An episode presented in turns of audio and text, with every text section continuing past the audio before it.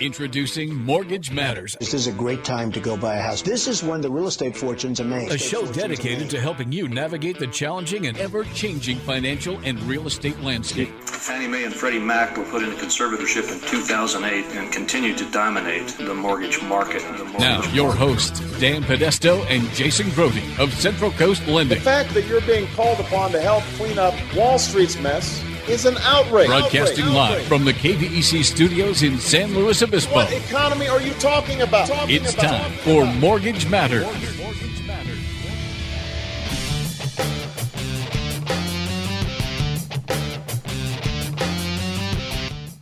All right, good morning. Ooh, yeah, that's loud for me. Yeah, engineering did something in here. I got to figure out where your mics are at. So Okay. sorry, Dan, if yours is a little hot too. Test, test. Sounds better. I think it was louder in my ears than anything. Yeah. All right, well, good morning, everyone. And welcome back, Dan. Yeah. Back. Feels like a while since we've been in here together, huh? It sure has been. Yeah, really. I mean, it probably wasn't that. It's just because there was like a break in one show and a break. So I think we've only done one show together in like five weeks. Yeah. Am I crazy?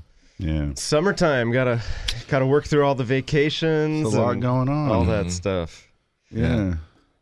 Feel like I'm finally uh, Yeah. rested and recuperated from that Garth Brooks show. Yeah, the hero, the, the hero of this is sitting in the studio this morning. By the way, the one that Yeah. scored the tickets. The man with the fastest computer in Atascadero got the tickets. That's right, Jason's son there. So there you go. I always wonder how that works too. Does it just catch you by nanoseconds Yeah, where that's like they log the order of approval or does it also everybody in the first 10 seconds goes in a lottery?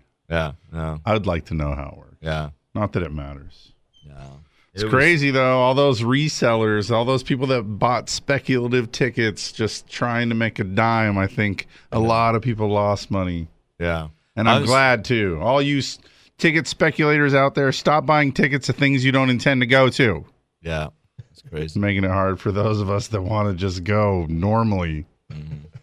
I was surprised they got all the people in for the first show because they didn't even open up until seven o'clock. And I was like, there is no way they're going to get 15,000 people in there and start on time. And Was they, that how many they people started like, holds? yeah. they got started like four, they started like five or 10 minutes late and they had everybody in there. It was amazing. I could not believe it Yeah. because they, they were because I was voice of the fair and they were lined up past me all the way down to the carnival and out into the parking lot. It's There- crazy. There's a different level of motivation to get in than to get out. yeah, So getting out took what about an hour yeah, and a half? that was it. Yeah, that was to the clear it for the second show. Honestly, the reason it started late, I talked to security, is because they had to go in there and actually ask some Physically people, remove people? physically remove people, so the second it. show could get underway.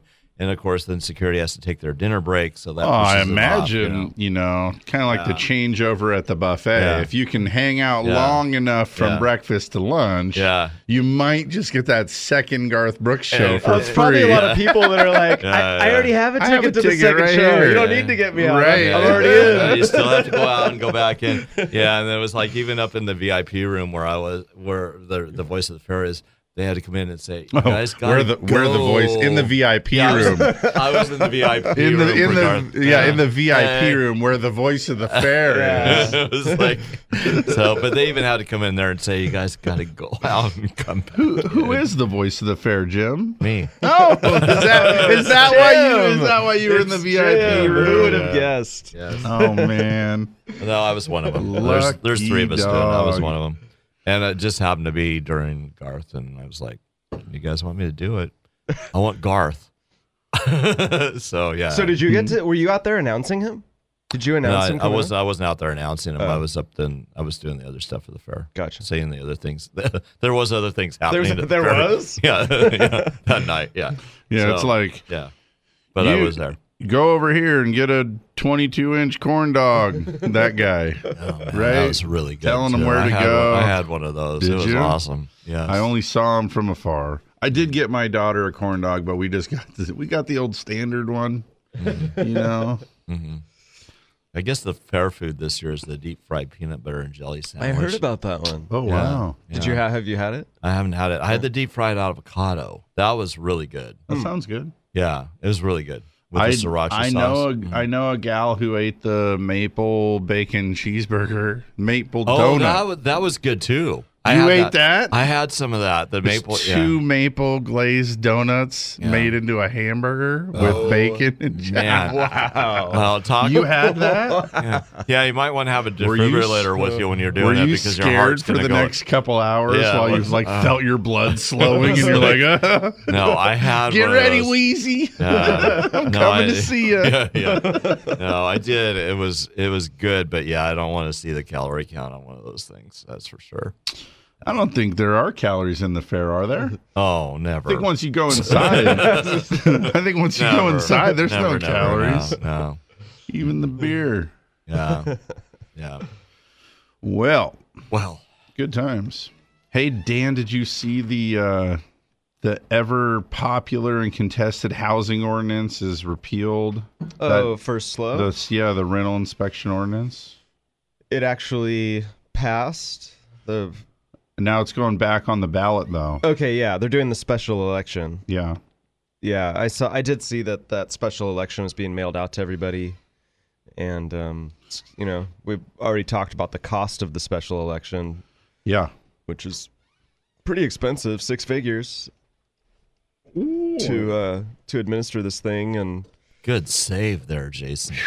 That could have been disastrous. There's a lid on it though. It'd have probably been fine. I remember there being some concerns about how i- if it were to pass, you know, the whole idea was that it was to repeal that rental inspection ordinance, which already got repealed. So now there's fear that if this passes, it's going to have some unintended um, effect on potentially some other protected individuals.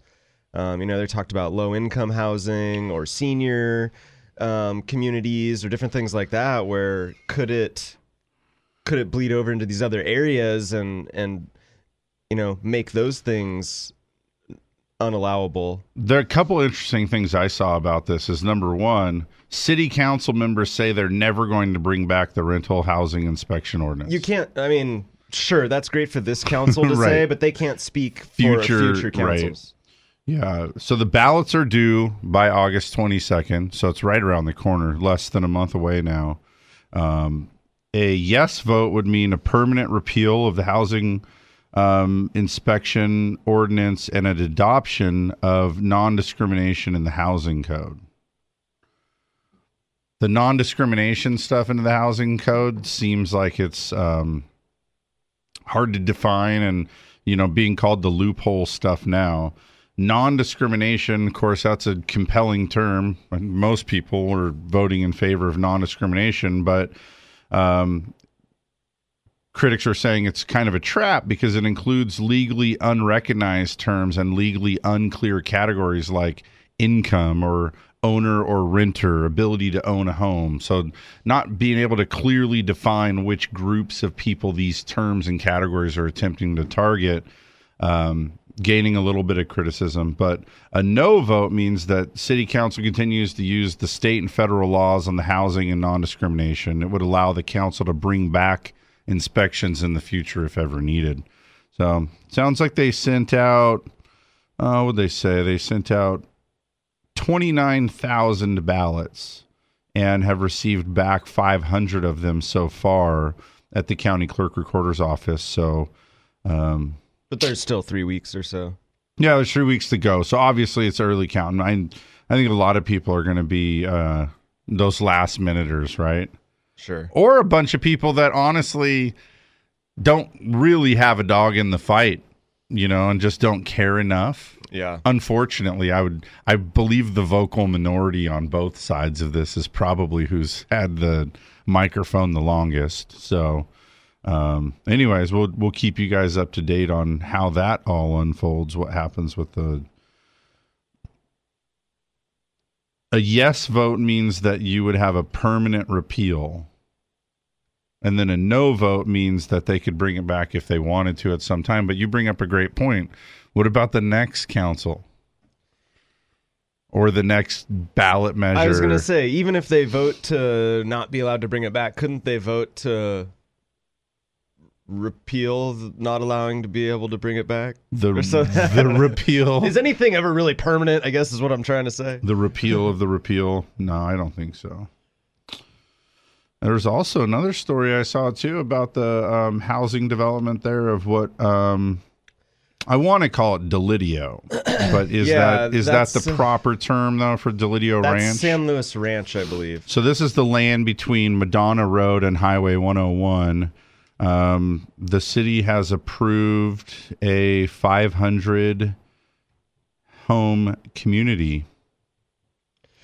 I saw a very interesting letter to the editor in the Tribune this week regarding that, and it was from a farmer, a local farmer, and they were saying they were calling. You know, I, I don't know if you've seen the sketches of the the plan that's being approved, and it it still um, has some portion of that land dedicated to agricultural use. The part that's right along Yeah, they're they're oh wanting to be kind of a farm stand type of environment too, where they intend to do some outdoor markets and have like kind of little neighborhood farmers market type of thing. I think honoring that use, but also that's kind of one of the it's like the corridor into San Luis, right? It's where you first come to the sign that says "Welcome to Historic San Luis Obispo" and stuff. That's the property. Yeah. So the design and aesthetic of that's really important. But I didn't see the article. What are you going to say? So this farmer was basically saying this is like a faux piece of agricultural land. Like just cut it out. Why don't you just put the houses on larger lots and make it make it residential if that's what it if that's what this project is is residential make it a residential project don't just sit here and put a little bit of agriculture in the middle because it actually makes it tougher to farm you have to Well- you know the farmers have their facility with all their equipment and facilities somewhere further away and to farm this little island of land they have to, to commute your bring their your equipment, through. and bring the produce off and Well, not it's only just that, more but- complicated and they're like why don't you just make them make the houses on bigger lots or well, something? and history's Put taught houses us there History's taught us too that putting a bunch of dense residential right on the edge of farming land is not necessarily a, a cohesive use on account of you get bugs and there's weird bugs stuff. and dust and smells and that Yeah. lot by the way everybody knows it too if you lived in slow for any period of time i don't know if it's the cauliflower or the broccoli or both but when you drive right by it sometimes. get pretty stinky yeah. so and it's also a very windy corridor too you know there so it'd be interesting to Yeah. see how that all shapes up. But i always think that whenever a you know you have a farm now you come in the adjacent parcels filled up with housing now the days are numbered on that farm. Oh yeah. When farmers start working early they're kicking up dust. And now you see them spraying anything they could be spraying water. And all of a sudden you know you got everyone's up in arms about what are they spraying? And look how close i am to this. Right. Well, you built and bought a home next to a farm. They use things and move dirt and grow stuff early in the morning so it chases those out you know I always think it's kind of funny um, when you when people do that. I mean, they don't check out what's around them, or they don't ask. or they just believe they can fight it later Yeah, you know. most important thing is to get in at a good value Yeah, my You uncle know? had a chicken ranch, and messy and smelly, and oh yeah and and then people Noisy? complained. Chickens are noisy, Yeah, too. and but but it had been there since like the twenties and thirties, and Right. people are like complaining, you know, they that the house, you know, their house is built in the seventies, eighties, you know. Oh, yeah. you know, People are like, crazy. guys. People the- are this crazy. chicken ranch has been here like fifty years before the house was even built. So it's just People are crazy. yeah. crazy. Mhm. when I was in school, one of the things that we, you know, I was a city and regional planning major at Cal Poly, so I, these Yeah. things are intimate parts of that curriculum. Yeah. You get all up in the weeds. Hmm. One of the most fascinating things I think that they ever talked about and taught us about in school was when they did people self help housing. Mm-hmm. Built a couple blocks of homes. There's a few blocks. So some land was donated. They built a few blocks of homes in a row, right? Mm-hmm. So they build out the first block, and there's a thing where the you know everybody's participating. You got to put in so many hours as you work Right. your way through. Mm-hmm.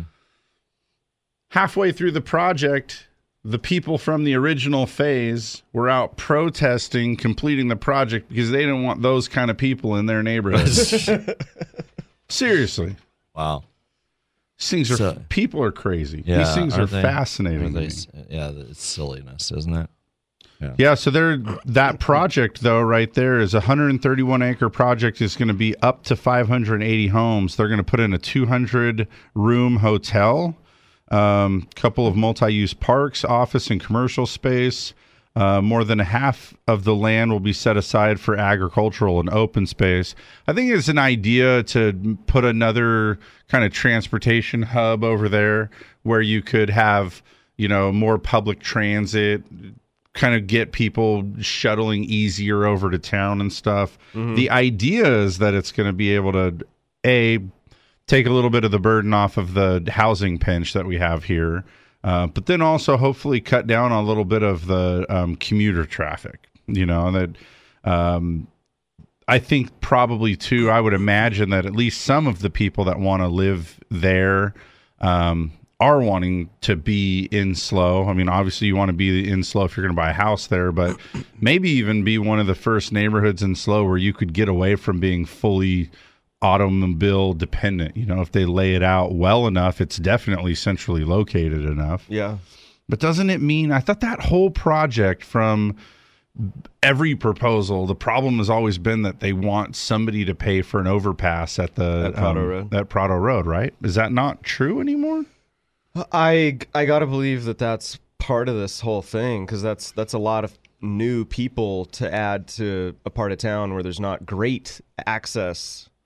So I, I may be wrong here, but I've heard that that is part of it, but it's not in the first phase. uh, So they're kind of worried that the developer may go, "Oh yeah, first, second phase. Oh, I'm gonna, I'm not gonna do the third phase, which is where the bridge comes up or Hmm. whatever. I don't know, but Yeah. maybe I'm totally off base there. those aren't inexpensive projects. right, Those overpasses. exactly, exactly. so I think that there's, a, I'm, I might be totally off base, but I think there's a scare that it's not in the first phase. Yeah, has to get without that Yeah. overpass, it seems like there'd be a lot Yeah. of traffic impact to an already impacted area there. Getting Right. getting through that Madonna to South And that's- Higuera area, that's a tough little area. The radio navigate. station used to be over there, and believe me, Yeah. I know it was not fun trying to get around over there sometimes. Yeah. Even now, so yeah, I'm I'm glad we're on Sacramento Drive, even though 227 backs up too. but yeah, anyway, hmm. I just started looking at the comments of these articles too. You gotta. You can't go below the the horizon line. I used to really love reading comments. I think I need to stop reading comments. I find that. I mean, just on mundane, you know, just non-controversial things like some Jeez sports stuff. I like to follow. I can't go down below the end of the article anymore. It gets. I'm gonna read you the first comment. I'm gonna just. I'm gonna read you the first comment. no, please don't. It's not in all caps, but we need to get back to the one percent growth rate. We're losing the slow charm. Meh. What who who mathematically proved to us, by the way, that if you look at when the one percent was adopted back in seventy nine, I think it was, we're like a quarter of a percent growth in terms of housing stock in Yeah. San Luis Obispo. Are we even at one percent? No, well below it. Cumulatively. In fact, I forget the stats now, but it was something if we added 14,000 homes in one year, we stood even, wouldn't even catch the 1% growth cap. That was, um, so, th- and that, by the way, um, I understand that's all the slow charm and stuff. And I, um, I don't know. I, I don't even want to make opinion about whether or not we should be growing or not, or whether it affects charm or not, whatever. I don't live in San Luis Obispo. Obviously, for us, um, having a housing, a jobs and housing market that has some kind of balance is smart. I mean, that's unless you're one of the exclusives that gets here, staked your claim, and now wants like you know to put up a border wall that's impenetrable to anybody ever. And then I guess they should probably also want to go start sterilizing the people that are here too, so that you know you can't have. it's, it's crazy. Um, I do though, and I think probably also because of the planning background though. I really like neighborhoods and uh, developments and stuff that are really thoughtfully designed and making an attempt to do an infill project that can create some size housing that's appropriate for work or you know workforce housing all these try to incorporate as many elements as you can at the end of the day you can't make all the people happy No. the next comments ah. All right i'm done with this let's do a breaky you ready for that I'm ready for a breaky. cool well that the way first breaky of the show. that way i could get daughters set up with some electronic I was just babysitter gonna, I was gonna say maybe you know we could do that because your son's perfectly happy over there, Well, but your he's- daughter's spinning around in the chair. We're losing contact with the seat right now. Well, yes, he, Trey's 14, Yeah. nearly 15. Yeah. So he's no doubt he's on YouTube right now watching some channel of some sort or other. that you don't really would- want him to watch, right? He would obviously No, yeah, rather be he's in bed smiling right over there. He's like, he knows what you're saying. He's no, he's got good judgment, but he's he's the kids today watch these Yeah. people that are YouTube stars and they're rich just for making YouTube videos. I Of know, isn't that crazy? silly things. Yeah. Yesterday he's telling me, "Dad, you got to watch this. These guys bought Walmart vests on eBay." And now they're in Walmart acting as though they're helping people and they're, you know, just pranking so, them. So they're working for free. they're Yeah. pranking them. Wow, wow, that's crazy. Yeah, Maybe we should. Let's get some Walmart vests and go prank people at Walmart. yeah, no. I got I got way better things yeah. to do. Uh-huh. All right. Let's do a commercial break. We'll be back in a few minutes here with more Mortgage Matters. Mortgage Matters with host Dan and Jason will be right back. Join the conversation by calling 543-8830 or 800-549-5832. Hi, this is Jason Grody of Central Coast Lending. Too often, potential home buyers disqualify themselves believing they need perfect credit. The fact is, we can finance home buyers with low credit scores, collections, bankruptcy, foreclosure, or short sale. Before you meet with a realtor, step one is to get pre approved. Just call 543 Loan. Central Coast Lending is an equal housing lender. California BRA number 018-39608. DBO number 6054783. MLS number 328-358. We're the mortgage experts on the Central Coast. Central Coast Lending. For those of us who live here on the Central Coast, we know this is a unique place to have a home. And for over 30 years, Patterson Realty has been a vital part of San Luis Obispo County. Patterson professionals have led the way in real estate by adapting to new market conditions to make sales happen. What they offer is the quality of their people, agents working just for you. Get the experts at Patterson Realty on your side. Experience the Patterson difference. Call 544 8662 or online at pattersonrealty.com. Through seven presidential administrations, bull and bear markets, and unprecedented change, Blakesley and Blakesley has been here helping residents of the Central Coast reach their financial goals. So if you need retirement advice beyond Social Security, want to roll over an old 401k, or simply seek guidance through an important financial decision, visit Blakesley and Blakesley in San Luis Obispo, Paso Robles, and Santa Maria. Blakesley and Blakesley for the service you deserve and the advice you trust. Member FINRA and SIPC. Welcome back. You're listening to Mortgage Matters with hosts Dan and Jason from Central Coast Lending. If you want to join the conversation, call the show at 543-8830 or 800-549-5832. Now, here's Dan and Jason.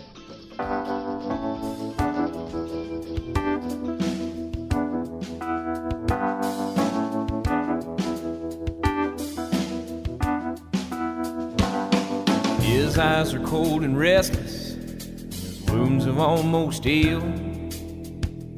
And she'd give half a Texas just to change the way he feels. Well, she knows his love's in Tulsa, and she knows he's gonna go.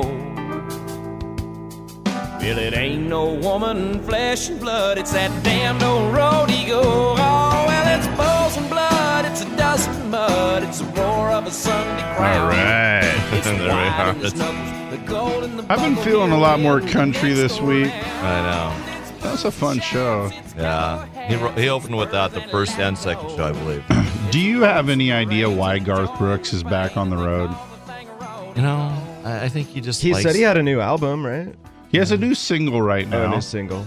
Yeah. And I don't know that it's a whole album yet, but I'm new single. a single's probably enough to make a bajillion dollars anymore. Oh yeah. Well, didn't you say that You were you just doing your own math, or did you read that somewhere that he No, I made was- a couple million bucks? I was told by some insiders that he made on fees from the ticket sales made nine hundred thousand dollars for each show. Yeah. And then in in other logic, I was Hmm. told that the fair basically pays a huge act like that a million bucks to come in. Yeah. So I'm figuring dude made almost three million bucks to go do the mid state fair. And well, I know for a few. he also has a 12 or something person person band too, right? How many yeah, people no, were on the stage? There's, there's a, a lot lot of people to- and it's a big production and all the things. So it's obviously he's not making three million bucks on the night, Wow. but I mean he made more than That's we made That's the that gross night. revenue Well, to yeah. his business. And Yeah, I wonder but- if Trisha comes out of that too. Trisha's It's got salary. to. I'm sure. Yeah, because it's all Right. one ticket. There's But, yeah, there's a call coming through. Cool. So yeah, might as well. It's a good good time to remind people we're here, we're live, um, and uh, and we'd love to hear from you. You can give us a call live in the studio 543-8830, 543-8830, or 800-549-5832. There's a um, a fair amount of housing and economic news this week too, as I'm sure you saw. Even though um, you know Friday was obviously a, a little bit of a, a foggy day for us, being out super late at the fair, but um, still had an opportunity to to get in there and read and prepare a bunch of this stuff. Um, one of the big, well, several pretty equally huge announcements this week, but um, the full text of the July Federal Open Market Committee meeting statement. You you saw this, I'm sure. Yes, definitely. Inflation on the 12 month basis is expected to remain somewhat below 2% in the near term, but to stabilize around the committee's 2% objector, objective over the medium term. So, still optimistic that they're going to be able to get inflation in line with what it needs to be. Um, not quite there yet. Yeah, it was kind of viewed as a, some dovish comments. Um, I, I think sp- right now there's speculation that we'll only see one more rate hike this year as a result of that moderate or you know controlled pace. The other statement here that I bolded in the article is that the committee expects that economic conditions will evolve in a manner that will warrant gradual increases in the federal funds rate. Um, the funds rate is likely to remain for some time below levels that are expected to prevail in the longer run. So that's that. That's that dovish kind of remark, I think, where they're basically saying it, it's going to be gradual, and we're gonna we're gonna have for some time we're gonna have interest rates below the below the uh, kind of that long term rate that we know is coming, and and I I take that to mean that they're probably just trying to take their foot off the gas a little bit on these rate hikes and and see how everything works out. Um, and then additionally, we got a little bit of a, a statement about the committee um, and their feelings with the um, balance sheet normalization. We've been talking about this for quite a while, but the Fed's holding about four and a half trillion dollars worth of bonds and mortgage-backed securities, and they said that they're going to be implementing the balance sheet normalization program relatively soon, um, provided that the economy evolves broadly as anticipated. I I read that to think that they're still on track for something around the winter time, probably fourth quarter of this year.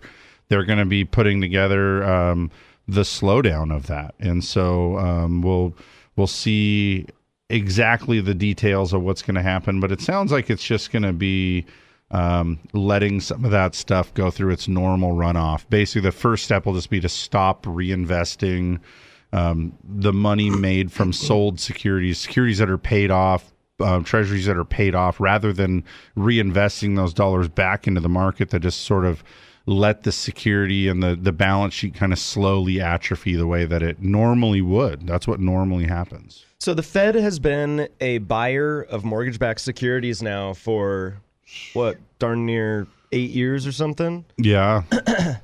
Do you are they do we know what their current level of investment is on a monthly basis or even annual basis?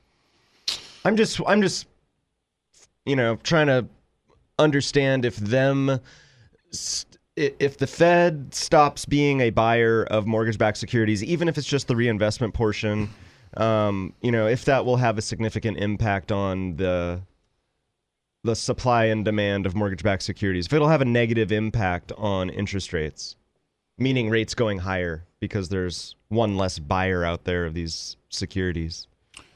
I was going to try to pull up and see. I mean, you said their total holdings are about four and a half billion. Four and a half trillion. Trillion. I mean, that's a lot. It is a lot, and let me see see if I can Google on and the fly. if if when they not only you know if they just stand their ground and don't reinvest, that's one thing. But when they go to actually become a seller of these four and a half trillion dollars worth of mortgage-backed securities, that That's the fear Yeah. because now now what you're doing is you're bringing into market something that's going to directly compete with what needs to be being well received by the market today and chances are you know and the, today's rates are already a little bit higher than the rates from a few years ago so um the, uh, if you're going to be buying a mortgage-backed security, do you want to buy it at a three and a quarter coupon or a four coupon? I mean, I think the answer is simple. You'd like Yeah. to buy it at a four. Um, so perhaps when they bring it into market, it actually benefits uh, the consumer where it drives the current market interest rates down a little bit. But um, you know, the fear is that it, it's exactly the opposite. Is that once you inundate the market, now you're going to end up having to provide such a higher interest rate just to get people to want to get in there and buy them. You, you know, so.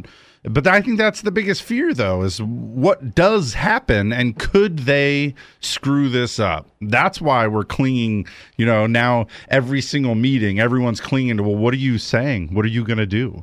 How is this going to work? How quickly are you going to do it? How is this going to shock the housing market? Could the feds be, you know, and I don't I don't know that there's ever been a time where the Fed was such a significant holder of of the mortgage-backed securities debt.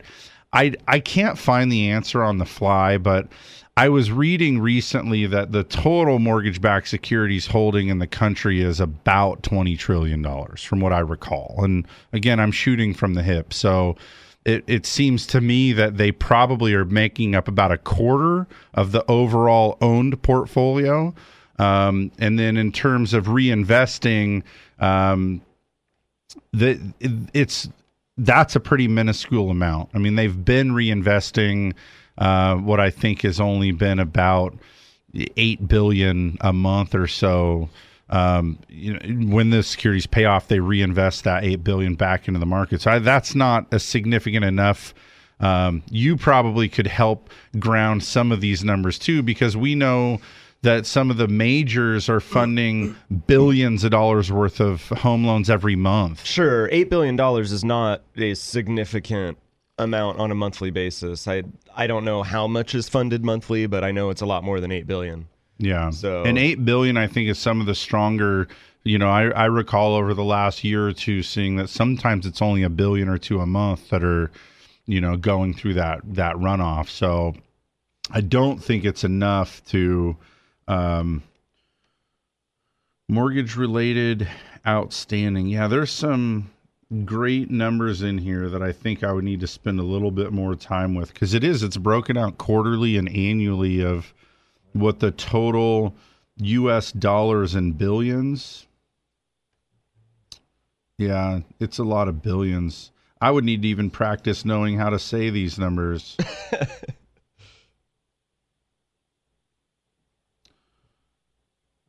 Twenty sixteen. All right, I, I got to sound like a fool here because I, don't- I don't want to just talk out loud on the radio and read this number. But how would you read this number? Six comma two six two in billions. Wow. Wait, what? I don't even know. Six billion two hundred and sixty-two million. No, it's in bill. It's six trillion two hundred and sixty-two billion. So we're talking trillion. Yeah. So then this is suggesting then that quarter one of 2016 and basically every quarter from 2014 has been about the six trillion. So that would make the mortgage-backed securities market then 24 trillion dollars a year. Seems Out, like uh, this is outstanding. So Who knows? that's right in line with what I was thinking or expecting is that outstanding is somewhere around 20 trillion. So this thing's 24 trillion. It's a lot. It's, it's just a lot. So Well, it yeah, just but gets- it's so the not not reinvesting the the runoff portion of mortgage-backed securities by the Fed at a at a pace of as high as eight billion a month is is a tiny sliver. So it's not going to have like any taking impact. sand to the beach. But when the Fed becomes a seller of their four and a half trillion dollar portfolio of mortgage-backed securities, that could have some impact. But I bet they could pace it out where it's really a negligible, negligible amount. You know, there there's no urgency necessarily to to sell it. So it'll be interesting to see how they do it. issuance, by the way, of and of course we've got agency and non-agency, but issuance of mortgage-backed securities per month looks like it's in the ballpark of like January of 17 was 145 billion dollars in just January. Wow. 102 in February, 99 in March, 100 in April, 103 in May, 116 billion in June. So what you're talking about is the Fed depending on the month is somewhere between a quarter, you know, maybe and and 10% of the total issuance just being reinvested. That's not a market moving amount. Um, that's not competing with the broader issuance. So Right. We've got a caller on the line. We've got Rick calling from San Luis Obispo. Morning, Rick. Hi. Um, I've got a question.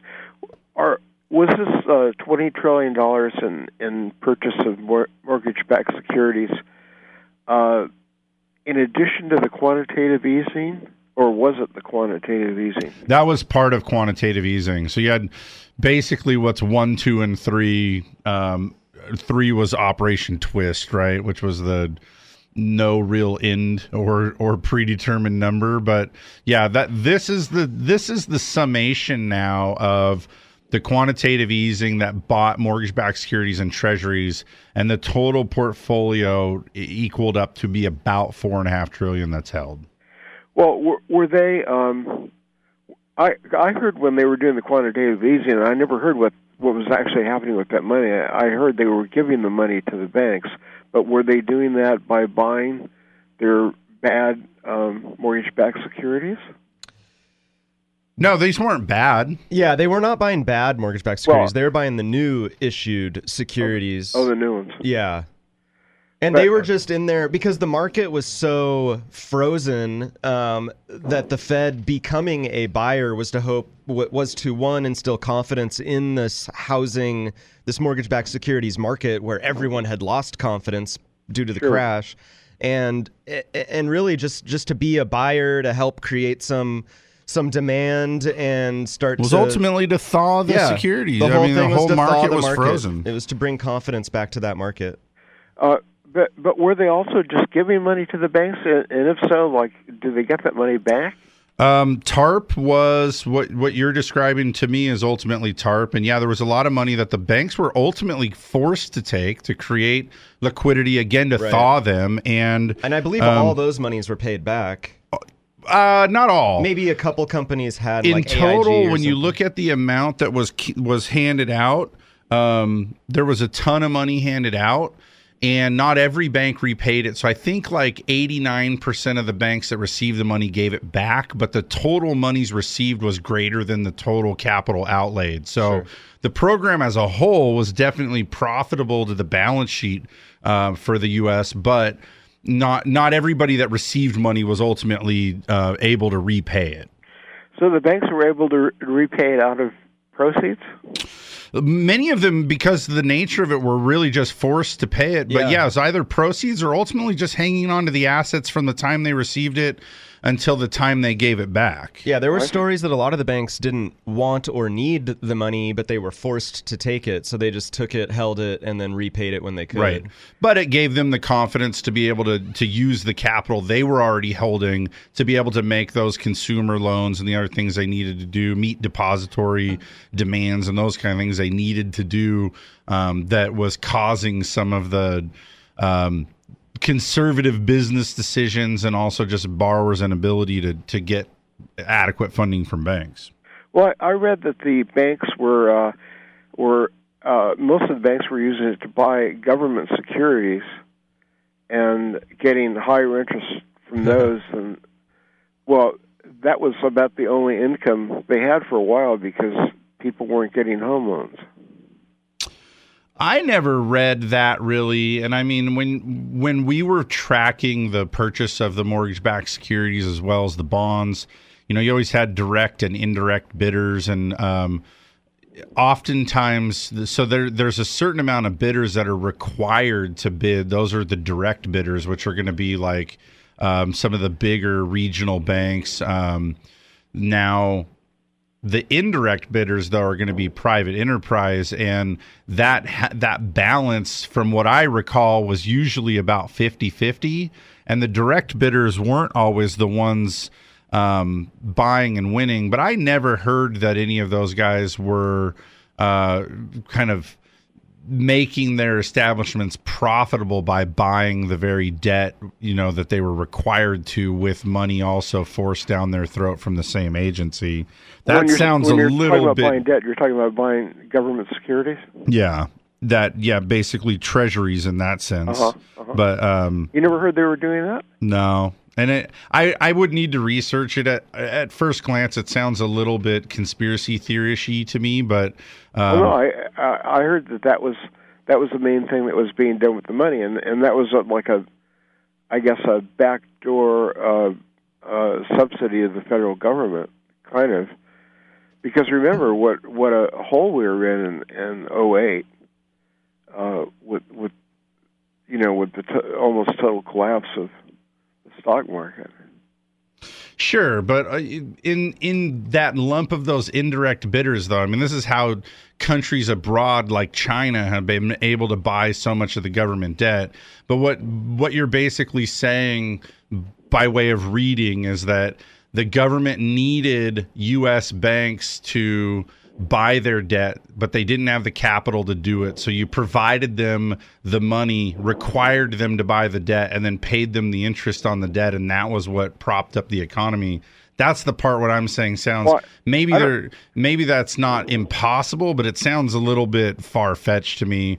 Um, and I don't know. I, I'm I you piqued my curiosity now. I'm pretty sure I know what I'll be reading about tonight when I got the laptop in the lap. But Well, I know um, the banks weren't making home loans, and and they weren't uh, providing money to builders, and uh, and I don't know what they were making money off of other than consumer loans, but they weren't Oh, really you can go, but you can. Rick, you can go back and look though. Bank profits are public record every turn, Yeah. and if you actually do go back and look at 2008, 9, 10, 11, 12, tr- still through this day. Um, the banks make the lion's share of their money off of making home loans. I mean, we we used to run commercials eight years ago saying, um, you know, there's all this this false idea that the banks aren't lending money. The banks have never stopped lending money. They just got Um, really conservative on who they would lend to. well, sure. And also, we had a lot of borrowers that couldn't demonstrate an ability to repay. So it's great that you're a builder and you want to borrow money. Your last two years' tax returns are you losing money at record paces. So, um, yeah, you know, that some of those banks that were, they wanted to loan the money, they had trouble finding credit worthy borrowers. And So, so um, how were home sales like after '08 and stuff? Are you saying that they home sales stayed up and they were making still making the same amount of money on them? No, When- units units sold were definitely down there for for a pu- short period of time, but then in you know 2010, right at the bottom of the market, 2010, 11, 12, um, units number of units being sold was starting to pick back up in a major way because it was just all the discounted homes. People had figured out that it was the bottom of the market, so there was a lot of a lot of cash sales going on, but still, even the financed sales under the new conservative underwriting guidelines, the, the loans that were being made were, were high quality loans. They were very profitable loans, and that is where the banks made the lion's share of their money. Because, like you said, there wasn't a lot of other revenue to the banks. Yeah, and let's not forget though that those credit standards that you keep calling conservative, that those were the standards that were tried and true from the 50s, 60s, 70s, 80s, 90s. We deviated from them and found ourselves in deep financial trouble. So now we went back to the basics and so now it was very sobering for many of these people to come back in and say, "Wait, you need to verify my everything to get a loan?" Oh yeah, and if I was loaning your money, you would expect me to vet a borrower to the same degree. So we had to go through a period of retraining where everybody that borrowed money had to fully document their ability to repay. And and we're still there today, but um, I don't think there was ever a period where any bank in the U.S. was simply unable to loan money. Well, I Or I know, unwilling. I know that the money they've got on deposit from uh, you know just depositors, um, guys like you and me, um, they weren't paying almost any interest on, and yet they were charging the same amount for consumer loans and uh, credit cards and stuff. And so that seems like kind of a gold mine in that respect. It, I mean, they definitely made money on those those services as well. But I, from what I recall, in the right after the crash, the still they were making the majority of their money off of the mortgage side. Well, and don't forget too, Mortgage is just a hugely profitable channel to banking. It's, very profitable, and um, one of the things we know, like we just, um, in fact, you weren't on the show. I clipped bank earnings. I might even still have them in my email here. Um, I clipped bank earnings.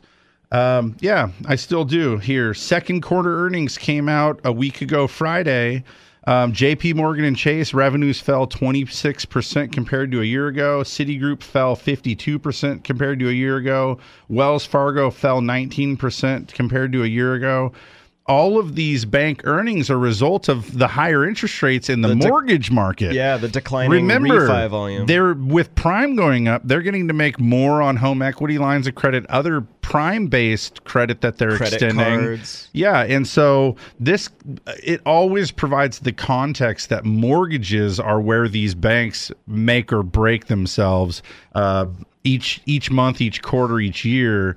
Um, and going back to your original point too about what the savings rate paid to the consumer versus the rate of credit, yes, I agree with you. However, um, this last period too, as we've had these banks undergoing stress tests and the new balance sheet requirements, the regulatory burden and expenses on these banks has been immense. So the, the, that difference in what they pay you versus what they're intaking is almost going exclusively now into um, paying for the regulatory environment that's been built around them. So right, wrong, or otherwise, and we hope that those those changes have been, you know, part of what will help prevent a failure like this in the future. Um, only time will tell, but that that's been the, and this is why I mean what we just lost our last local bank right I mean Heritage Oaks now sold into another bank um, but nationally these numbers are crazy about just the loss of all of these banks that are folding into the majors because they can't afford the cost of compliance Hmm. So are are you it's saying not that because they have windfall profits are you saying that the losses that these big banks experience uh, is because the Fed is raising interest rates?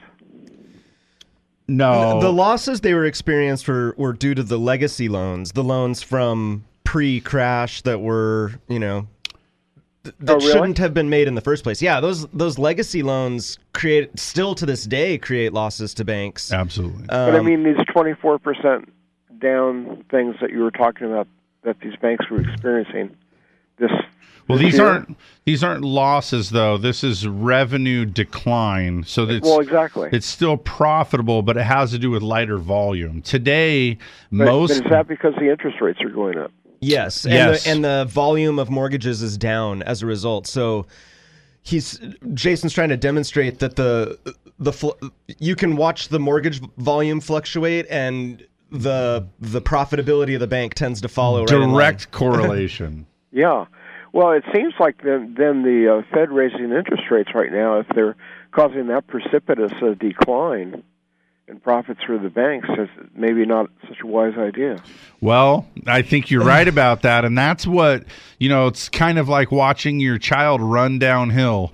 Um, you're, the feet are getting ahead of the body, the body's getting ahead of the feet, the arms are flailing. We watch these things and we wonder the exact same thing because each time these rates tick up a little bit, you know, it changes a little bit of the demand on the consumer side. And we haven't struck this balance yet, but each time these rates go up, it has a it has an ability to raise the mortgage interest rate to the consumer.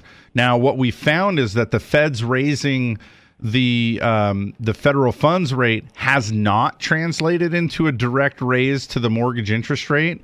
It's actually been the speculation and news primarily over things like the election that have caused the increase in interest rates, um, and also because of that same regulatory costs that I've been describing, banks have higher profit margins too. And so I think that's where these banks are staying relevant right now as they're giving up some of that profit margin. That's why you see the revenues falling a little bit. They're not yet losing money, but they're trying to maintain market share because the mortgage mortgage origination is your lifeline if you're a bank. That that is where the money is for your bank because I mean, all right, how many of us have a free checking account? Oh, what's that? Everyone? Yeah, they lose money on checking accounts. And then if you go in and and you know ask real nicely, they'll give you free checks. If they try to charge you for them, you complain a little bit, they'll give you free checks, right?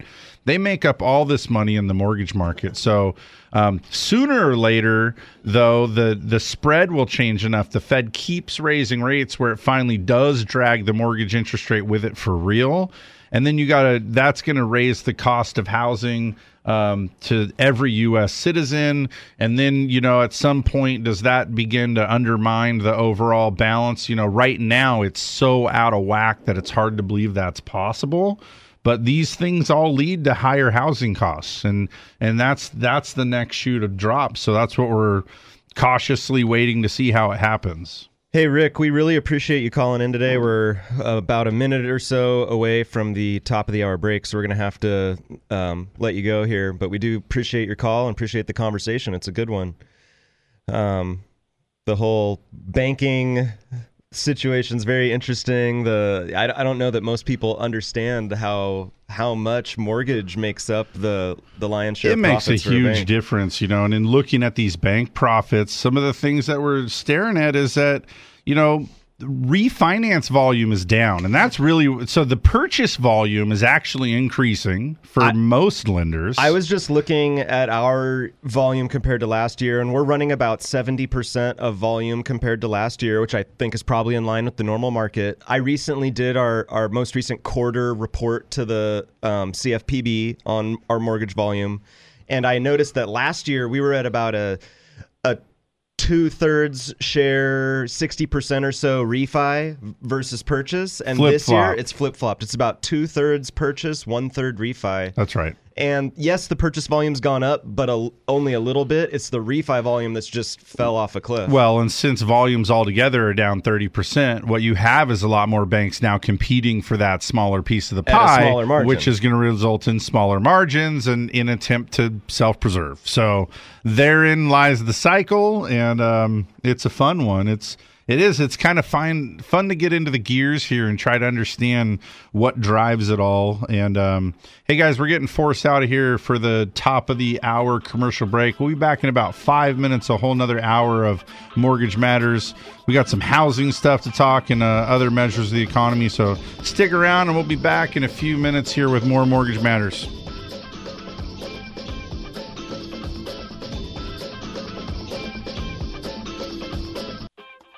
You're tuned in to Mortgage Matters, which airs every Saturday from 9 a.m. to 11 a.m. Your hosts, Dan and Jason from Central Coast Lending, want you to join the conversation by calling 800 549 5832. Now, back to the show.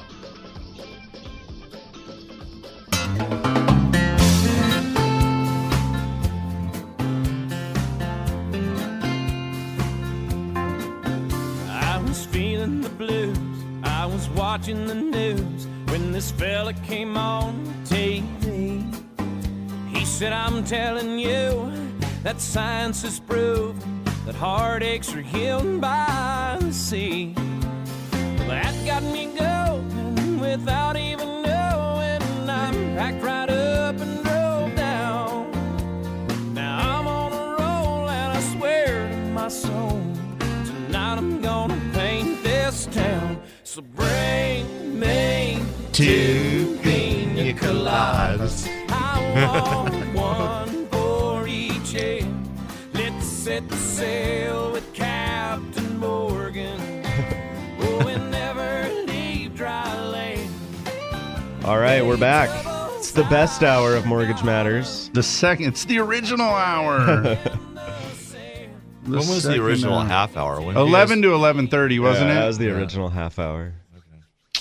I was thinking about that the other day because I was thinking about through the years the different people that have come and gone in the spots before and after Yeah, us. there's been a lot of, but there's two constants on Motor uh, Mouths and the Mortgage Matters. Yeah, M- and man, Motor Mouths, what a great show. Remember and a great name too. Those guys are Motor Mouths. Yeah. Remember Sports Recipe? Yeah. yeah, I like that. I do. Yeah. It's a little flash in the pan show. Dan's talked about having his own sports show right after this. I mean, if you just let me keep talking for an hour, I don't want to have to Yeah. pay for it or anything. Yeah, I know. How come nobody's bought that next hour anyway? The eleven to noon. Oh, now they're we doing have Best of Dave, We have Best of Dave. Yeah, I edit that's a good little so- segment. Yeah. Yeah. By the way, if you ever get on his show, uh, the producer is sitting right in front of you. So, I could Oh. You're put you the- on you're best- the guy now? I'm the producer for the Best of Dave. Ah, ah, gotcha. So, yeah. So Cool. I know some segments would probably get used if you ever get invited on his show again. Uh, yeah. I like going on Dave's show. Yeah, we've he does- done it a yeah. few times. Mhm. Yeah. In fact, there's been a couple times where there he's had guests on to talk about housing or something like that, and I'm like, man, that should be us. You should call in. I should. You're right, but honestly, that like, what's the time slot of his show? Three to seven. Three to seven. Three to seven. Mm-hmm. Monday through Friday. Three to six is like not really in the cards for. I'm not listening to radio even from three to six. So I, if if ever, I'm hearing the segment that's like the five thirty or six or Oh, six thirty. Six o'clock show. Yeah. But um, Uh-huh. yeah, really, we should probably do a better job of making ourselves available for that expert testimony when needed. Did you get you a Yeti too at the fair? Well, it's not really a Yeti. It's kind of a. Is it an. Ozark? Yeah. And actually, um, I didn't get it for me. Uh, my sister got it for me. So this one's a Yeti right Mhm. here, Chip. Yeah. Uh, that's the real deal. The real deal. I, yeah. I'm Your wa- son's even wearing a Yeti T-shirt over there. I mean, boy, you I guys was- like you know sponsor that, don't you? It was on clearance. I was at the um or I was watching this thing on um I don't think it was KSBY. Anyway, it's one of the news channels. Okay. And they took that Ozark against the Yeti. Yeah. Did you see this? No. They so what they did was they filled them up with ice, right? Like an equal amount of ice, and then they put the caps on them and left them for 24 hours or Yeah. whatever. Uh-huh. And then they poured the water off of them, basically what had melted. Yeah. And they were exactly the same. Exactly the same. So the and and the Ozark one obviously is 50 uh, cents on the dollar to the price of the Yeti one. So I'm perfectly happy yeah, with my they're Ozark. Yeah. right, and Yeah. it keeps your drink perfect, hot or cold, forever, hot or cold forever, indefinitely. Yeah. Yeah, in fact, I was telling you the other day I about hope those Ozark's paying coolers. for this uh, testimonial here. It's the Walmart brand, and they make coolers too. That's what I was going to tell you because we were talking about Yeah. that the other night. There's like three or four of those companies that they, their product looks a lot like the Yeti, and performance wise, the testing was cool. I watched these guys that were like, Mm. you know, take them out in the desert, bang them around, roll them out of the back of a Jeep at 40 miles an hour. Just all this, just torture these things and then see which one of them could hold their temperature the longest. And they're so close, but several of them outperformed the Yeti that are at like half the price of the actual Yeti. Wow. Pretty Well, fascinating. You know, it's stuff. probably they maybe, It's mar- it's- it's dollars into marketing. and they may roll down the assembly line, and one name gets stamped on one, and the other gets stamped Yeah. on the other. I don't know. Aren't the I Yeti aren't works. the Yetis made in the USA though? I believe so, but I think these are too. Yeah, and I was reading an article this Yeah. week though that Walmart is actually rolling out some manufacturing facilities now in the US and they hmm. intend to take a lot of US manufacturing of their products back right now. Kind of Good. That yeah, was kind of pretty the original cool. vision of Sam Walton, I think. too. Yeah. So maybe they're getting back to the roots. We've got another caller on the line. We've got Pete calling from San Luis Obispo. Morning, Pete. Hi. Hi. Just heard, uh, I think it was Jason's comment about we ought to do a better job getting this information out. And I think you guys do a terrific job. Thanks. But I suggest you might do a s- occasional shows on Congleton because there's a whole uh, wide, uh, different audience than yours. Probably anybody listening to your show is focusing on your issues. Right. But the stuff you do is of interest to a lot of people. It affects everybody. Yeah. even even renters. And um, I bet if you contact Dave, he'd put you on every now and then. Yeah, I think And- you're right, and we probably should. It's funny though. One of the He one of the first times is we were we were trying to gain exposure for our show, and so we we'd sent Dave an email and said, "Hey, you know, this, this stuff's relevant." And I think we'd told him about harp or something, and this so this was like a decade ago. Let us come on the sh- let us come on the show and talk about this issue. And so as we were getting ready to go live, and I told him I wanted to tell talk about this issue and then I wanted to mention Mortgage Matters and he basically said you aren't going to plug your show on my show. and so I'm like, wait a minute, that's why I'm here. He did end up That's saying several Other times people though. plug their stuff on there. Yeah, he Yeah, he, he said several Yeah, times that we were the guys from Mortgage Matters on Saturdays, but um, but and I think it was at least in part that he was like establishing that you know it was he was a radio pro on a really successful show, and everybody knows that, right? And then we were so green, and I thinking back then too, um, we weren't nearly as comfortable or you know. Just, easy to easy to talk on the radio as we are after all these years. Dave So- got has a weird sense of humor about things too. So he was like he, Yeah. he knew that you were going to plug the show. Yeah, He does get fussy sometimes, but Yeah, we're all prone to fussy. that. That's and true. Maybe maybe try it again and Yeah. Thanks, Pete. see what you can do, and talk about things you know of interest to the folks around here. You know, I see on the internet these ads focused on us about harp. You know, right. do it now, do this and that, and Oh man, those are know, my favorite stuff too. is just confusing, debilitating. The government, things. the government wants to give you this great free thing. Uh, when does when does that happen? Right. yeah. And you guys can shine some light on that stuff and put it in plain English for the the riffraff, which I consider myself a member of, and um, just help us navigate these confusing deals. I've talked to Jason many times about stuff, and if everybody had was privy to the information I've gotten from him uh, over the air and uh, personally, they might be, they would they would be better off. Thanks, so Pete. you have a duty to get your information out. Appreciate that. Thanks for the show. I'll be listening. All right, have a great one. You too. Bye. Yeah, Pete's a great example. I mean, he's been calling in the show for years. I, I don't think you've ever met him in person, have you? I don't think so. We've probably gotten together a half a dozen times or maybe more in the office. And um, yeah, he's he listens to the show, is a very loyal listener, and then comes in to figure out, you know, what how these things might benefit him or help him or whatever. And um, I, mean, I don't think we've done a, like a transaction yet that's led to a closing, but I've always been happy to meet with him, just like anybody, just to be a resource and help where we can, you know. But he also he gives us referrals and stuff if he runs across people that need help or you know have a challenge or an issue or whatever, just need a loan. He's he's always helping us, and it's a so we definitely appreciate that. And thanks for calling, Pete. I clipped a couple of oh you want to do that now? I I clipped a couple of things about housing, right? We had existing home sales, house price index from FHFA, we have Case Shiller home price index.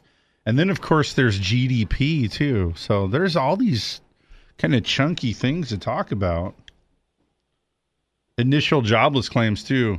We stopped. Remember when we used to talk about initial jobless claims every single week? It was like a headline thing. It was a big deal. Did you see though? So initial jobless claims. This is a little bit stale. Last week you missed the show. Last week you were on vacay.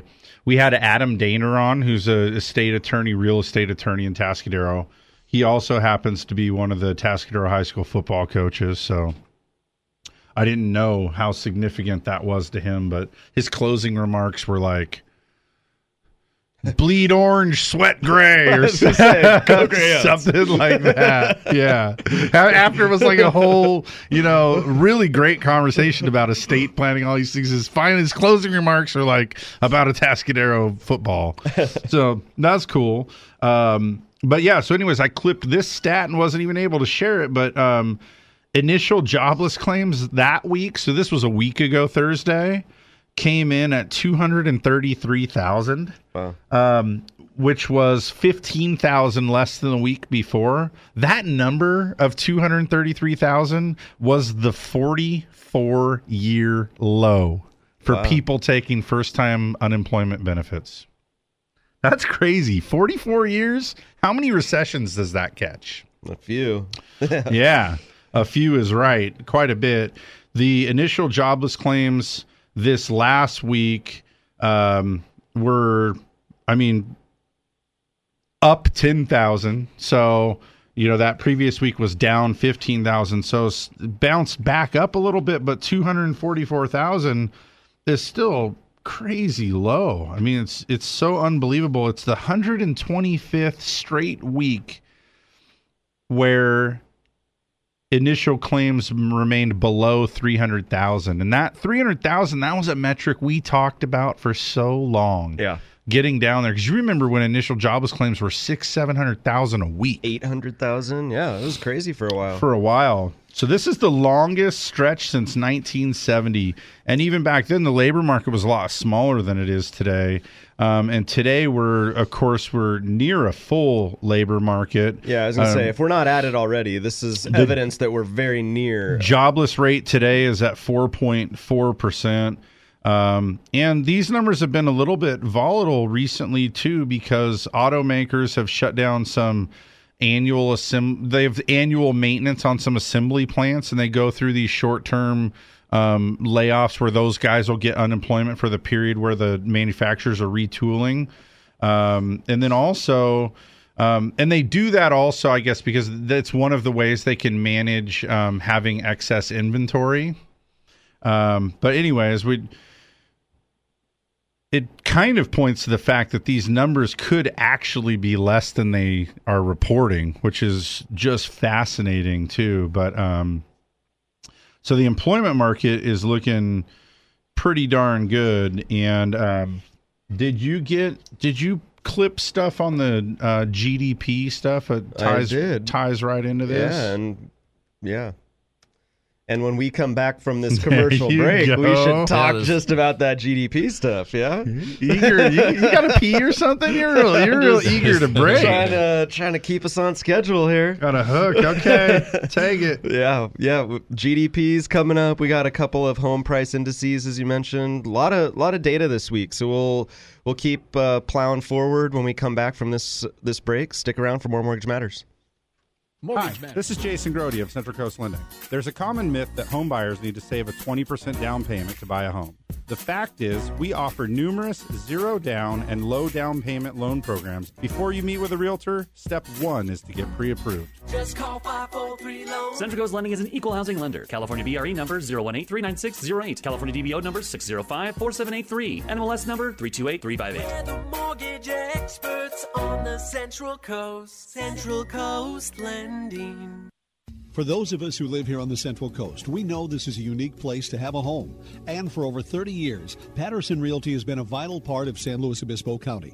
Patterson professionals have led the way in real estate by adapting to new market conditions to make sales happen.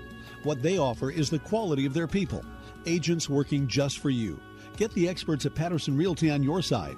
Experience the Patterson difference. Call 544 8662 or online at pattersonrealty.com.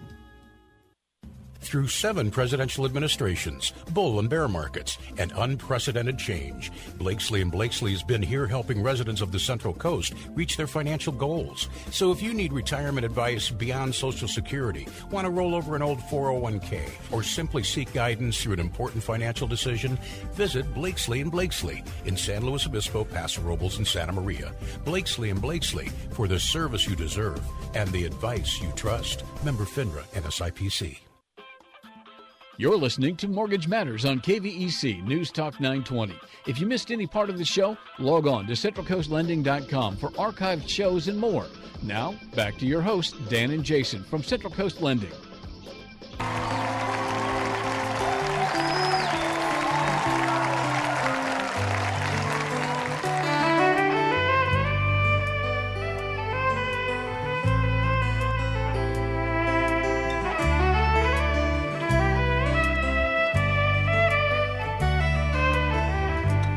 This old highway's getting longer.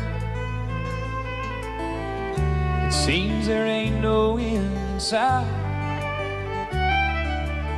Sleep would be best, but I just can't afford to rest. I gotta ride in Denver tomorrow night. I called the house, but no one answered. For the last two weeks, no one's been home. Guess through with me. To tell the truth, I just can't see. And what's kept the woman holding on this long? And the white line's getting longer, and the saddle's getting cold. Now I'm much too young to feel this damn old. All right, welcome back, you guys. Didn't it just rock the place when he did that the other day? Some of the songs up in the middle of the show too were like 30 second rip from several songs, just kind of meddling them together Yeah, just they to did, they did do some- remind you that this dude has written a soundtrack for your life if you listen to 90s country music. Yeah. Pretty cool. Yeah. That was my first time ever seeing Garth. Oh yeah, I, I, that was my second. Yeah. I saw him. Yeah. And even um so and I took the boys with me. We determined that my daughter was too young at 8 to go out that late into a show like that. Yeah. But um and the crowd was pretty well behaved, I thought. Um but yeah, the my boys are they know the words to about every Garth Brooks song, so Yeah. they sure Yeah, have he, he was sitting over there singing it. I know he was. He knows. He knew this song. Yeah. But, yeah, it was good. It was a good time. Good stuff. Yeah. I didn't see the second show. I just saw the first. Yeah, It was fun. Yeah. Good show. I don't know that I ever need to do it again. No. No. I mean, I- it, yeah. it seems like uh, just almost the novelty of doing Yeah, it. It was the- it was a redneck sing along for like you know all the songs. It's just different than most of the shows that I ever go to. Yeah. Yeah. In fact, um, I've been to a lot of live music. That might have been the first big country concert that I'd ever been to Really? before. Yeah. Which is funny because I was the other way around. I like a lot of country music. I mean, like we're we're listening to Randy Travis on the way in. My, Yeah. my boys singing all the Randy Travis lyrics, but um, you know, we listen to a lot of country music, but I just don't go to a lot of those. Maybe we'll put on some Randy Travis coming back from the next. But I've been to like Your son's over there shaking his head. I've been I've been to Jethro Tull, The Who, you know, bands like Skid Row. All See, I did it the other way around. I did Dead, all these- country, and then I started doing rock. And I'm more. Everybody thinks I'm more of a rock guy, but I'm kind of country and rock.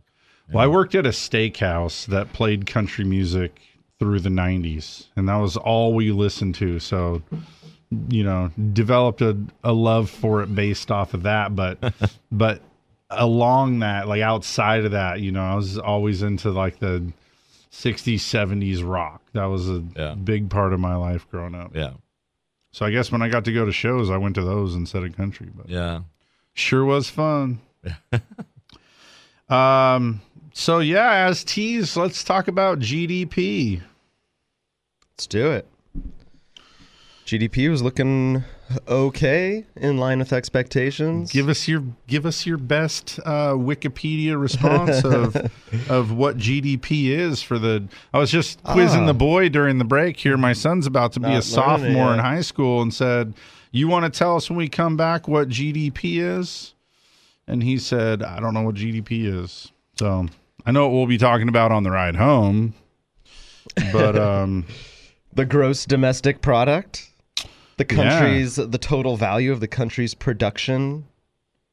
There you go. Consists of purchases of goods and services by individuals, businesses, foreigners, government entities.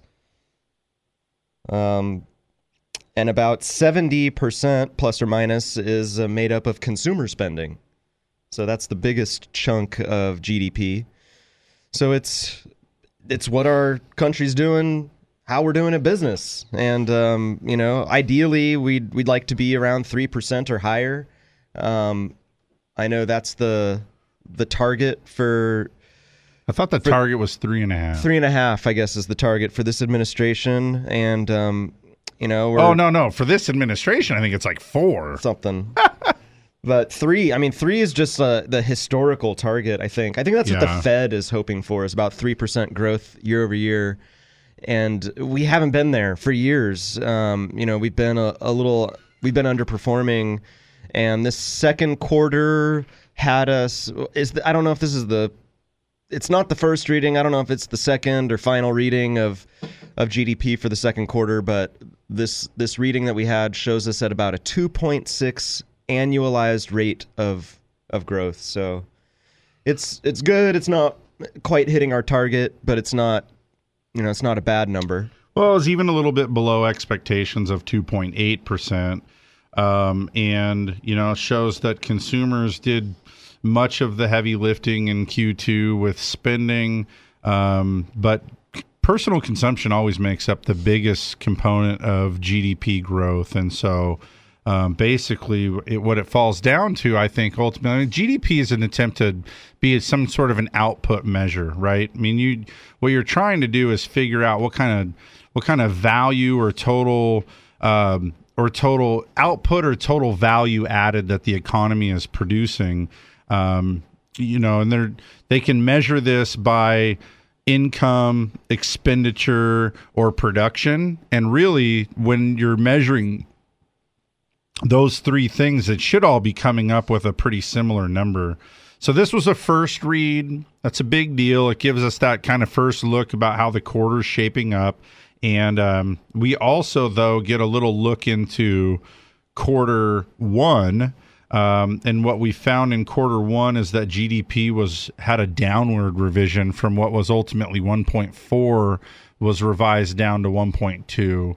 Um, I'm trying to remember. I think the expectation originally for quarter one, I wanted to say that that was a 1.7. So I think it missed and now has been further revised downward. Um, and you know, so there's there's a it gives us all an idea of what's going on. Um, spending on housing investment was notably weak. Um, the decline here about 6.8% over the previous quarter.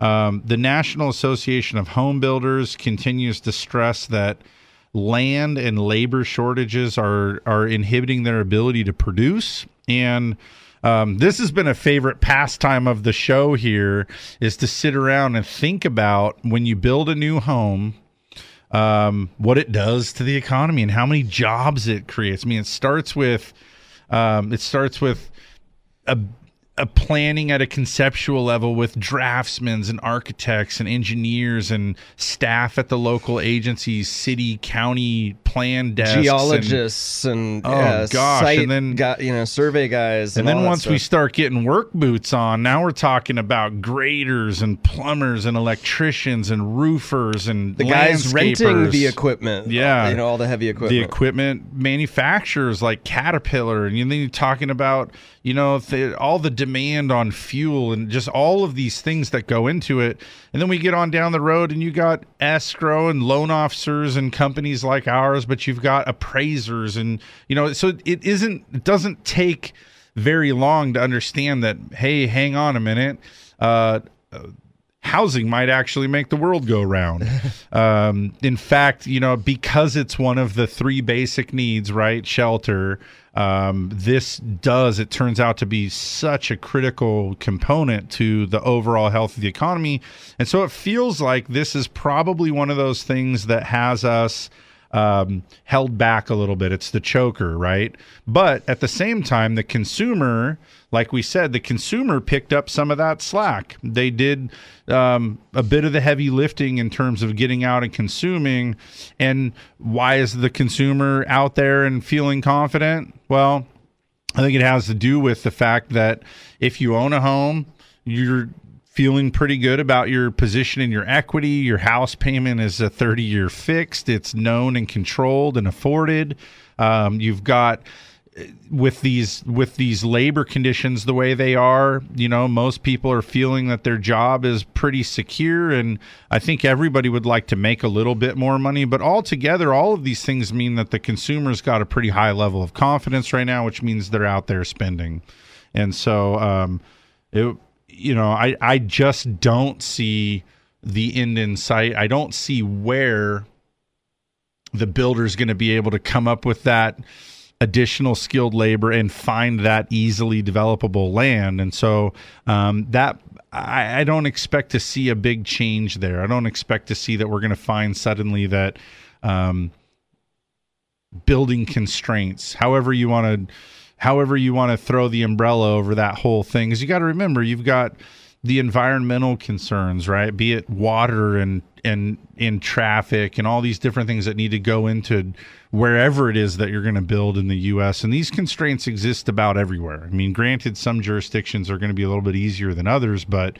um, all of this leads to that end result, that ability to actually get out and build these homes. So, um, definitely a big part of it. We got um, the Commerce Department also released the annual revisions of the last two years worth of GDP data. So now, as they go out and show what happened, um, growth averaged a 2.2 pace from 2014 to 2016. Um, which was originally anticipated or, or calculated originally at 2.1%. So things a little bit better than were expected, but that, I mean, that's not hardly enough to move the needle. Um, and by the way, when you're looking back at GDP over the preceding two years, who cares? It didn't, it's not, yeah, it's kind of how we got here, but everybody's looking forward to what happens in the next two years. We don't need to sit around and hap- what happened for the last two years, right? Right. So going forward, um, a lot of eyes on that. You know that that's a, a real big measure, and um, it is hand in hand, of course, with the capitalist nature of this country. Is that we know in capitalism there's really two gro- choices: You're growing or you're dying. yeah, and, and if you're not getting bigger and doing more and producing more and adding that value to the output of the country, um, yeah, then you're shrinking. And when you're shrinking, we know what happens in the shrinking. Um, the shrinking is where GDP is at a negative for two quarters. That's the definition of a recession. That's where you see the assets fall. That's where you see unemployment go up. You know, going back those numbers we were talking about, where seven, eight, nine hundred thousand people a week out of work looking for benefits and all of the everything that goes along with that. So you know what? Um, every quarter that we have some positive GDP, that's a good thing for capitalist America. Um, we are everybody. There's always a concerted effort to be to be pushing more, to be making more, um, and you know I that obviously uh, we just went through this election cycle, but that was a real big part of the message that um, you know, right, wrong, or otherwise. That was what um, one of the messages I think that that resonated with the rest of the country was that um, getting the U.S. on track with producing more domestically and making and making the kind of deals that we need to be competitive at exporting and making sure that there's these fair deals. And this is what it all goes back to is those GDP numbers. How can you how can you be producing at a way that is providing for the country and demonstrating real growth and, and value added output? These are those numbers and they're not bad.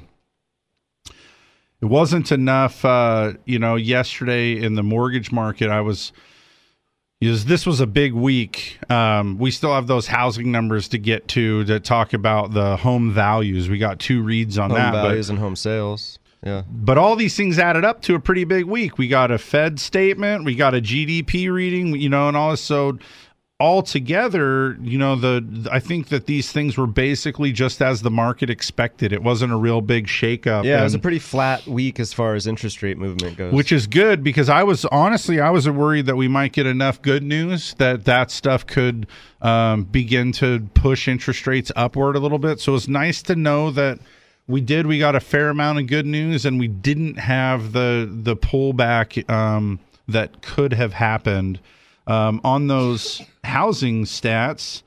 Um, the first one, and, and again, this is a little bit aged, but June existing home sales.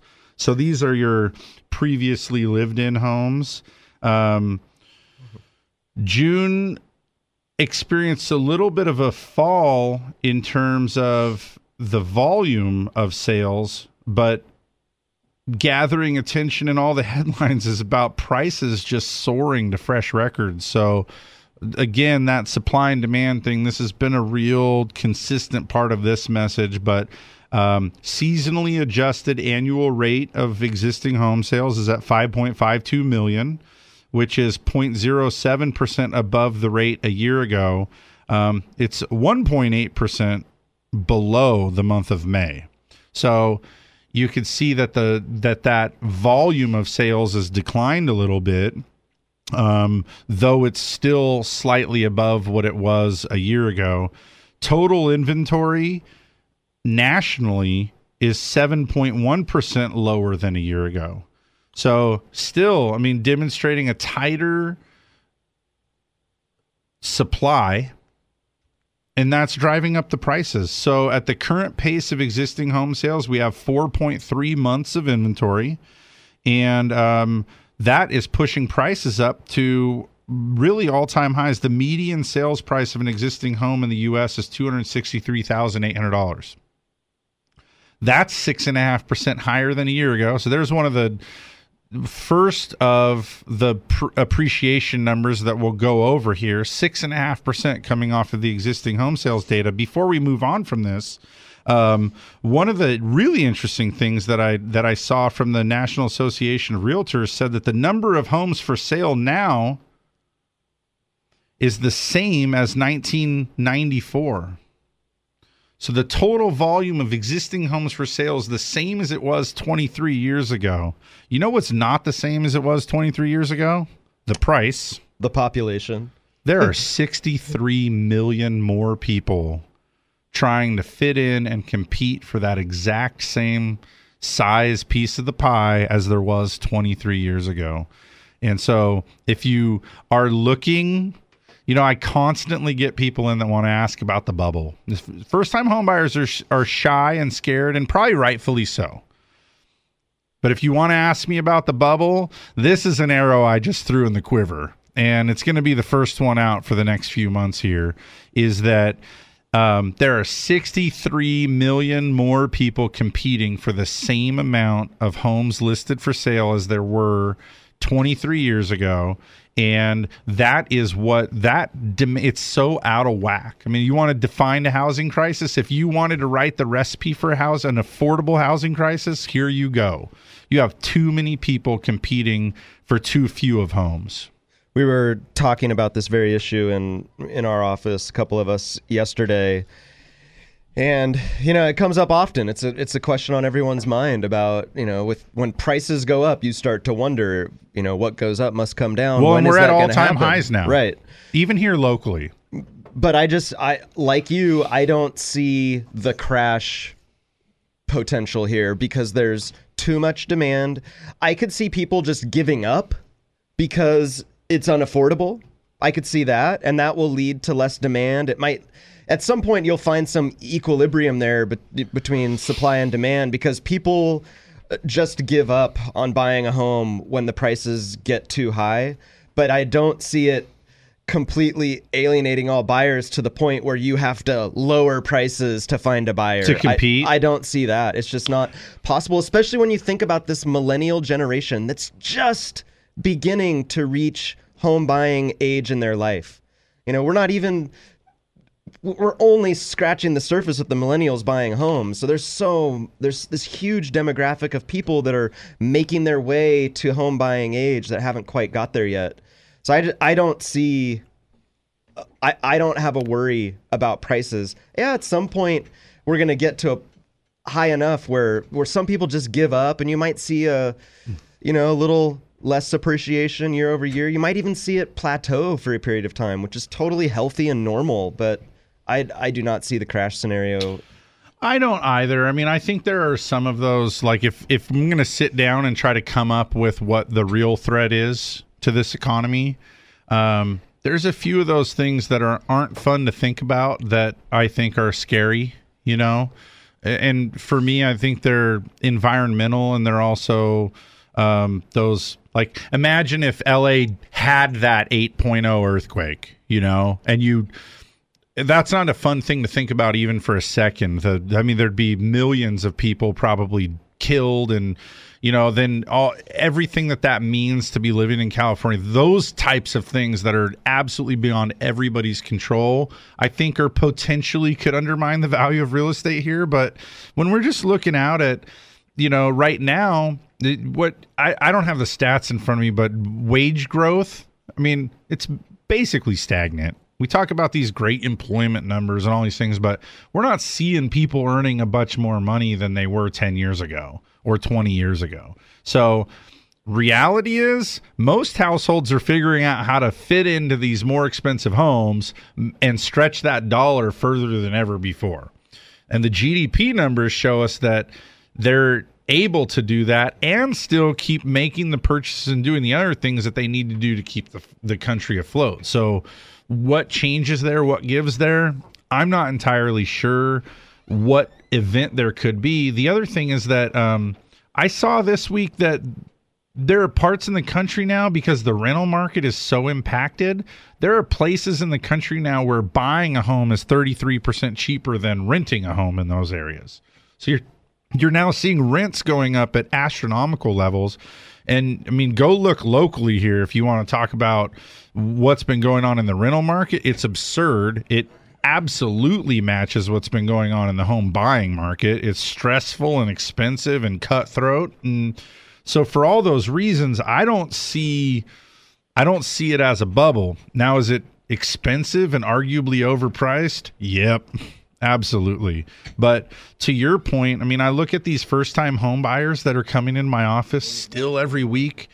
Some of the first time home buyers, I mean, I'm dealing with these people where the wife's an attorney and the husband's a principal. That's a normal kind of thing. These are first time home buyers that are, you know, they have great jobs and they they are absolutely deserving and can afford a home and they've been hoping to get lucky to find one, you know? So they're they're uh even if the the average person is is struggling with that affordability, these 63 million people that are out there looking in the same they're shopping in the same market. Some of them um, the affordability isn't the biggest concern. It's actually finding a property. So Let's see here. We got another caller on the line. Let's hop to it. We've got about 15 minutes left on the air today, so if you'd like to get a call in, now's the time 543 8830. We've got Dan calling in from Templeton. Good morning, Dan. Hey, hi, hi, you guys. I love your program. Hey, I mm. was in a bad reception area. What was the statistics you gave about um, how many more people there are in our country and the same amount of housing or something? I, I missed yeah, that. It- it was in terms of existing home sales. So these are used homes being sold in the U.S. This is a national figure. Um, The current annual pace is 5.52 million homes for No, sale. he, there's 63 million. Oh, okay. And as related to that, that was the same exact annual homes for sale number um, in 1994.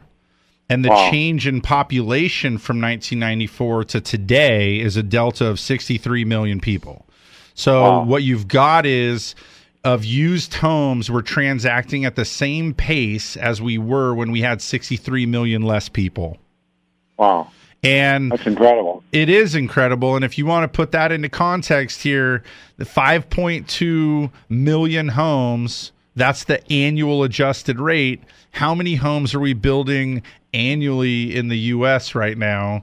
Um, it's not 5 million. So you won't be bringing equilibrium to this market by way of newly constructed homes. Um, you know, and with these population numbers as they stand, it just goes on to show that we've got a pent up demand that really isn't a resolution to that demand in sight. Yeah. Hey, I'm really excited about something uh, you guys will be interested in. My nephew, as we speak, is on his way here from Calgary, Alberta. They just bought a home in Templeton, and you guys, I think, handled the financing for them on my recommendation. And uh, we've been taking care of their house uh, the last couple weeks since the closed escrow, and it's really a nice home, and I'm so happy for them. They're, they're it's the first time, first home that they've bought. They're like forty-ish or so, and they've been renting all their lives, and they finally are getting their own home, and it's it's a fabulous home and a great location. And they should they should arrive here tonight. They got a U-Haul truck and all. And uh, you guys did handle the financing. I don't know if you remember that or not. We did, and I, I myself and my team was able to help them with that. It was a fantastic transaction, and I hoped that I'd got the opportunity to thank you personally for that referral. Thank you very much, and um, Yeah, yeah, well, I, I told Ryan, I said, I, I listened to their program, and I, I think that's a really good way to go for you to contact them, and Yeah. I'm glad he did. So, Yeah, absolutely. That was cool. And yeah, definitely relocating from out of the country. And um, interestingly enough, these these kinds of transactions are not generally easy.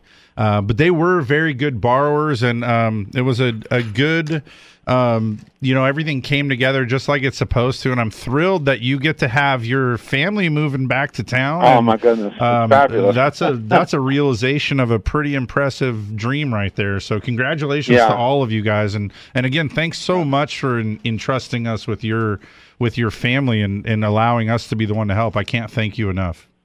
yeah. Well, thank thank you, and I appreciate all the work you did for them, and it's just a really good feeling. And we're looking forward to having our precious three little children. They're seven, five, and three, and Yeah. they're you know it's not our grandkids. They're our they're our nie- nephews and nieces. But anyway, it's going to be fun to have them in town. Yeah. So Awesome.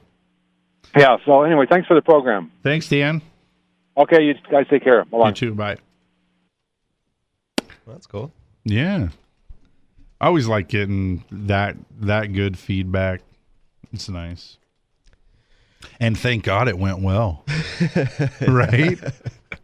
Real estate can be messy. It, it can be, and it's Imagine- emotional and stressful. It's a big, it's a big deal. Yeah. So, yeah, well, it's nice when things go right. and I won't lay too many of the cards on the table, but um, there was there was some heavy lifting in that transaction too, as you can imagine.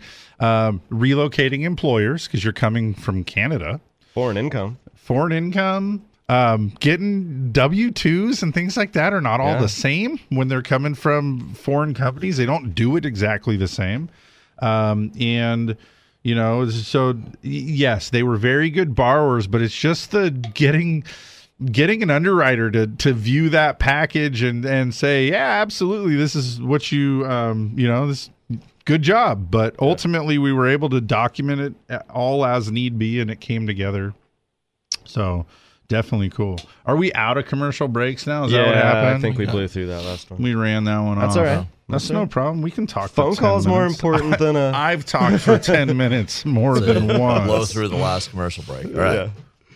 Um, the home price indices, FHFA, Yeah, S&P. I was going to ask you again. FHFA is what? uh, Federal Housing Finance Authority. This is the index based on appraisal data that is uploaded to the agencies. So nowadays, an appraisal an appraiser doing a report isn't the end of it. The data the, the report is standardized and the data gets uploaded to Fannie Mae and Freddie Mac and they provide some statistics. Before we talk about more home price appreciation, that's what's coming. Right. Spoiler alert. I wanted to tell you this head scratcher right here. I put a loan on this week for a cash out refi. Okay. Um it's an investment property. So non-owner occupied cash out refi here in San Luis and I got a property inspection waiver. Have you heard of this? Well, I mean, ba- yeah. A I have. cash out refi though on a non-owner? You can do it. I guess I just the first one that I saw. Yeah, and Fannie at the fir- at I, it was late last year. They announced their new criteria for for appraisal inspection waivers. Um, and and refis definitely targeting refi business. Well, and the reason I bring it up is that it's relevant to what you're talking about, the FHFA, because they're accumulating all of these Mm. appraisal stats. They're gaining more confidence in what home values are. That's Right. the same data set that's providing the indice with the ability to tell you now what home price appreciation is. Exactly. Yeah. So now with with mo- a lot of refis now, you can you can do the transaction without getting an appraisal. There's some certain there's criteria that has to be met. You have to be the same, at least one of the same owners of the property refining. You know, you can't have changed who's on title and refi. Um, there has to have been an appraisal since the upload since, since the appraisal standardization has occurred. So basically, in the last seven years, there And has these to have been an guys appraisal in done. this transaction I'm talking about, they had done a refinance a year ago. So there you go. And they did an appraisal at that time. And so I think that data just being fresh and dependable enough was that that FHFA had the confidence in that to allow a finding to Yeah. come back for a waiver. So yeah, this is uh this is all the appraisal data that that generates this index here, and year over year, um, FHFA reported that home prices were up nearly seven percent, six point nine percent year over year increase. So big number there, and then um, we had the other big home price index, which is the S and P case. Uh, is it now S and P Core Logic Case Shiller? Yeah. Are we getting? Is there no end to the the sponsorship of this number? this is crazy. It's gonna be the S and P Core Logic AT and T Case Shiller Monster Petco. right. Oh boy. So this one, what did it show? Uh unadjusted prices were year over year up 5.7%. So mostly in line. That's what we see. A little variation between the two, but both up around 6%. That's what we've come to get used to here. Yeah. And d- it did not disappoint. There was an interesting article on a site called housingwire.com.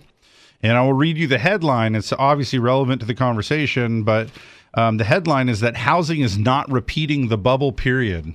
Hmm. And so basically, what they're showing is that, um, like you said, the S&P CoreLogic Case-Shiller U.S. National Home Price Index, which covers all nine of U.S. Census divisions, increased 5.6% in May. They have the same increase the month before. Um, they are showing that home prices continue to climb, outpacing both inflation and wages. Um, and housing is not repeating the same stats of the bubble period from 2000 to 2006. Price increases vary across the country, unlike the earlier period when rising prices were almost universal. The number of homes sold annually is 20% less today in the, than in the earlier period, and the months of supply is declining, not surging. So during the last bubble period, appreciation is going up uniformly across the country, as is volume, um, and that supply at the same time was increasing. That bubble is inflating and bursting. Today, these numbers suggest that the values are um, still having very much a local influence and control. The overall um, supply is actually declining rather than surging. And so, for these reasons, they're saying that um, new construction, which at that period was surging and really causing a lot of the drive, new construction right now um, is is higher, but um, still very low, and that's a factor too in the rising prices. So um, it's really different now, and they're they're basically tying all this together to suggest that um, none of these things line up and point to the same type of bubble that we saw before. And I want to point out too that in none of that are they describing that in the bubble before almost all of that affordability was due to loans where the borrower was not demonstrating an ability to repay. More Right. than 50% of the loans that were going on were for people that did not have the same proven ability to repay versus the people today. And I'm going to argue they should have had that in this article because that's the number one reason why this isn't a bubble. It's so interesting to hear that and so ref- relieving and refreshing to hear that because it validates what we were talking about just earlier. Today's market is based on supply and demand. That's why the low supply, the high demand is leading to higher home prices. It's normal economic fundamental things going on here. The previous period, the previous housing cycle was based on euphoria and speculation and liar loans and all that kind of stuff. That's what led to it. It wasn't normal economic fundamentals. Right. So this this housing market is different. It is predictable. You you understand why, whereas before it, it was hard to say why. Well, and the other funny thing too, um, you know, I'll, I'm going to throw your cards on the table. I'll throw mine down too. I only own one home. Yeah, you only Right. own one home. Yeah. um, when you look around in, in the the last bubble, part of the problem was I'm not kidding you. The girl that cut my hair, Everyone owned was bragging about buying four homes and not making a down payment on one of them and doing occupancy fraud on all four of them. and probably doing them all in a short period of time. Going from renter to four home homeowner in a short period of time. and guess how many homes she owns today? I'm guessing it's a nice round number. Zero. as round as they come. Yeah. Um, yay. We're running out of. Oh, okay. Let me just tell you this No, no, because I wanted to. San Francisco, 36%. Um, this is the number of owner occupied homes lower than the national average. San Francisco 30%, Seattle 46%, Portland at 52. These are also areas where some of the higher inflation uh, in home prices is going on too. So that's kind of an interesting thing too as well.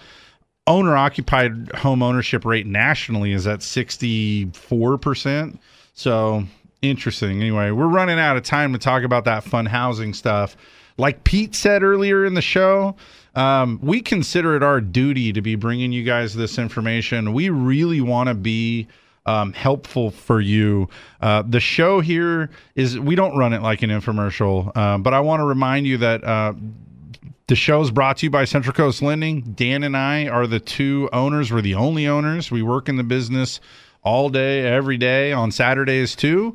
And um, we we want to be a resource for you. If you need a loan, you need a refi, you want to buy, you're trying to do some retirement planning, and maybe you want to explore getting a, a lower house payment or paying your home off before you retire. These are all the kind of things that we're working on. It's not the same as going to Quicken. It's not the same as doing a loan online all by yourself. Um, if you call us, what you're getting is uh, some mortgage experts that are really interested in in helping smooth this all out for you. So call us this week at 543 Loan. Find us on the web at centralcoastlending.com. Thanks much for being with you guys. Uh, we'll be back next week with another live episode. So uh, be well.